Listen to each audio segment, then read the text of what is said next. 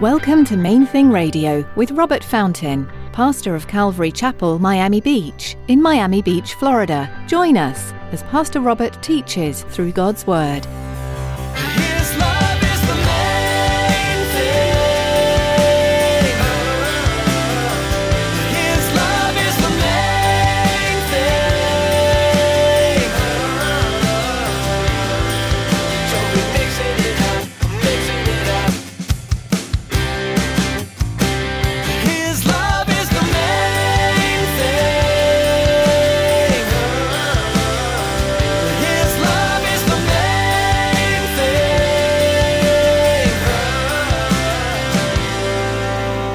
For me to bring someone in here to teach the Bible on a Sunday morning in Miami Beach in Japanese. If nobody in the church speaks Japanese, it would make no sense. In the same way, he says it makes no sense for you to stand up and, you know, pray a prayer in tongues that nobody around you can even understand. It just makes no sense whatsoever. Be wise when using the spiritual gift of tongues. In today's message from Pastor Robert, he explains to you that unless there's someone to interpret what the Holy Spirit is speaking to you, it's best to pray the gift of tongues to yourself. When you speak it aloud and no one can understand, it's not helpful to the church body. Stick around after today's message from Pastor Robert. I have quite a bit of information that I'd like to share with you. Our web address, podcast subscription information, and our contact information.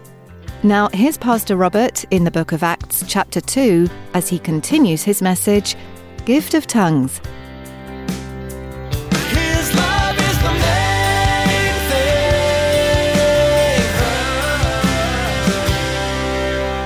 So the Word of God teaches us here that, that the gift of tongues bypasses our intellect and allows us to communicate spirit to spirit with our Father in heaven. God is spirit, the Lord Jesus told us. And, and what the Bible is telling us here is that when you pray, when you pray in tongues, it's your spirit praying without your human, you know, finite human brain interfering with it. It's your spirit. Now, this is one reason that so many people shy away from it. You know, Pastor Chuck always said the gift of tongues is, it, it can be difficult for somebody to embrace because it insults our intellect. It's like, wait a minute, that's foolishness. That's just gibberish. It means absolutely nothing. And we have to embrace by faith what the Bible teaches about it. The Bible teaches us that the gift of tongues doesn't need our intellect. It moves past our intellect, our spirit speaking. Yes, it's gibberish. Yes, it's meaningless to my brain, but by faith, I accept the fact that my Father understands what my spirit is communicating to Him. Now, see, that's why this is such an important gift. My spirit, un- unhindered by my little puny brain, communicating directly with my Heavenly Father. And it seems silly. Yeah, it does. Because my human mind actively resists it. And I have to accept it by faith. Just like we accept anything else from God. Just like we accept our, our- our salvation, for example. Because our brain will, you know, keep hammering us and the enemy will keep hammering us. You don't deserve it. And we have to say, no, I don't deserve it. It's a gift. He, he's giving me a free gift. The enemy will say, oh, that's not a gift from God. That's just gibberish. You're making that stuff up. Well, the Bible says that it's my spirit communicating with his spirit and he understands all of that gibberish. And if you think about it, you know, we don't have time to develop all of this, but again, Chuck points out that, you know, I mean, how silly is human language anyway? Have you ever listened to someone speaking a language of which you know nothing? Like for me, I'll give you an example Japanese. Jap- I know absolutely nothing of, of Japanese. And you know what? I mean, it, it's, it's easy to just kind of sit and giggle. You know, when you hear somebody speaking Japanese, it's like, how do they possibly understand those sounds? Because they're completely meaningless to me. And yet, they understand each other. One of the coolest experiences I've ever had was in Israel on the Sea of Galilee, and a bunch of us went out at dawn. Now, this was, gosh, almost 20 years ago now. And we go out at daylight to watch the sun come up over the Sea of Galilee, and we're singing some, some little worship choruses, you know. And, and there was one, I don't even remember, I just remember it was one of the really old worship choruses that all of us knew, you know, and we're kind of beginning to sing it a cappella. And then we hear these, these voices behind us. And, and, and we turned around and looked up the pier, and, and there was a group of these Japanese women singing the same exact melody, the same exact worship song, but in Japanese. Now, we couldn't understand what they were saying. None of, none of us spoke Japanese, but, you know, with the music added in, we could hear the melody and we realized they're singing with us.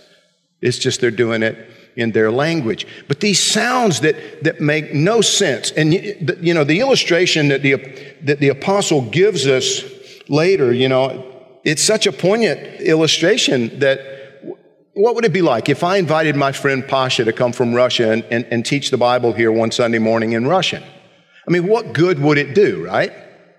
Absolutely none. Unless afterward we have Elena come up and, and, and tell us what it is he's saying, or, or, or as he's doing it, she translates for him. Otherwise, we get nothing out of it. But I'm getting ahead of myself. You know, the thing that we need to remember is that the gifts of God are always received by faith. By faith. And even though you don't understand what you're saying, even though nobody around you understands what you're saying, the Spirit of God is listening to your spirit, not to, not to your intellect.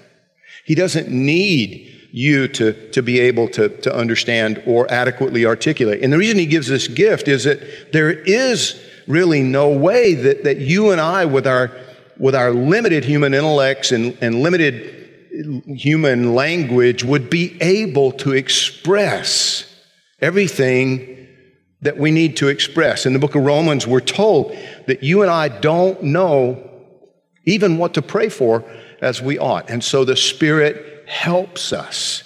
And, and that's what we see here with this gift. He enables us to pray more effectively through the gift of tongues than we would be capable of otherwise. Now, back to verse 14. If I pray in a tongue, my spirit prays, but my understanding is unfruitful. What's the conclusion then? I will pray with the spirit, and I'll also pray with the understanding. I'll sing with the spirit, and I'll also sing with the understanding. Otherwise, if you bless with the spirit, how will he who occupies the place of the uninformed say amen at your giving of thanks, since he doesn't understand what you say? For indeed you give thanks well, but the other is not edified. Now, for that reason, what he, what he tells us in, in this area of scripture is it's best to, it's really best to keep it between you and God. Unless you're sure that there's somebody present who has the gift of interpretation. Because why would you speak in a public setting, like I said, my friend Pasha, why, why would I do that? Why would I? What sense would it make for me to bring someone in here to teach the Bible on a Sunday morning in Miami Beach in Japanese? If nobody in the church speaks Japanese. It would make no sense. In the same way, he says it makes no sense for you to stand up and, you know, pray a prayer in tongues that nobody around you can even understand. It just makes no sense whatsoever. So, he says it's generally better. He's not like making it a, a hard law. He says it's generally better to just keep it bet- between you and the Lord. Keep it, keep it quiet. Keep it quiet. He emphasized it again. Listen to this, verses 27 and 28. Still, 1 Corinthians 14. If anyone speaks in a tongue, let there be two or at the most three. Limitation. There's only a couple. There's, and each in turn.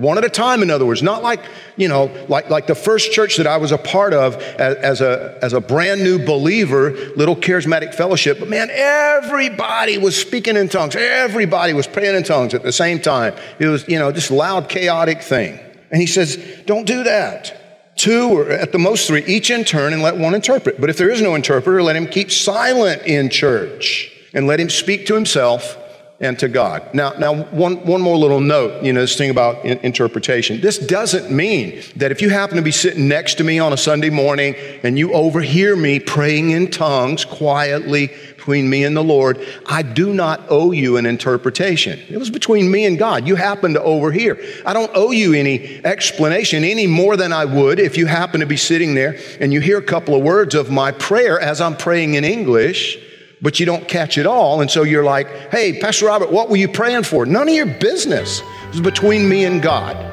I don't owe you an explanation. Well, I don't owe you an interpretation if, if you happen to overhear just a few little words of, of me praying in tongues.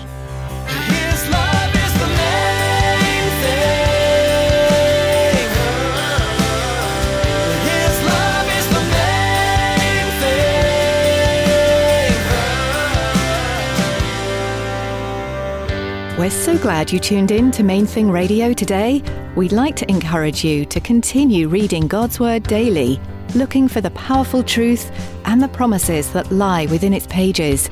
There's always something to learn from the Bible, and we hope you'll make it part of your daily routine. If you'd like to listen to more of Pastor Robert's teachings from the book of Acts, you'll find them at mainthingradio.com. You'll also learn more about this ministry and connect with us on social media. We also encourage you to subscribe to our podcast.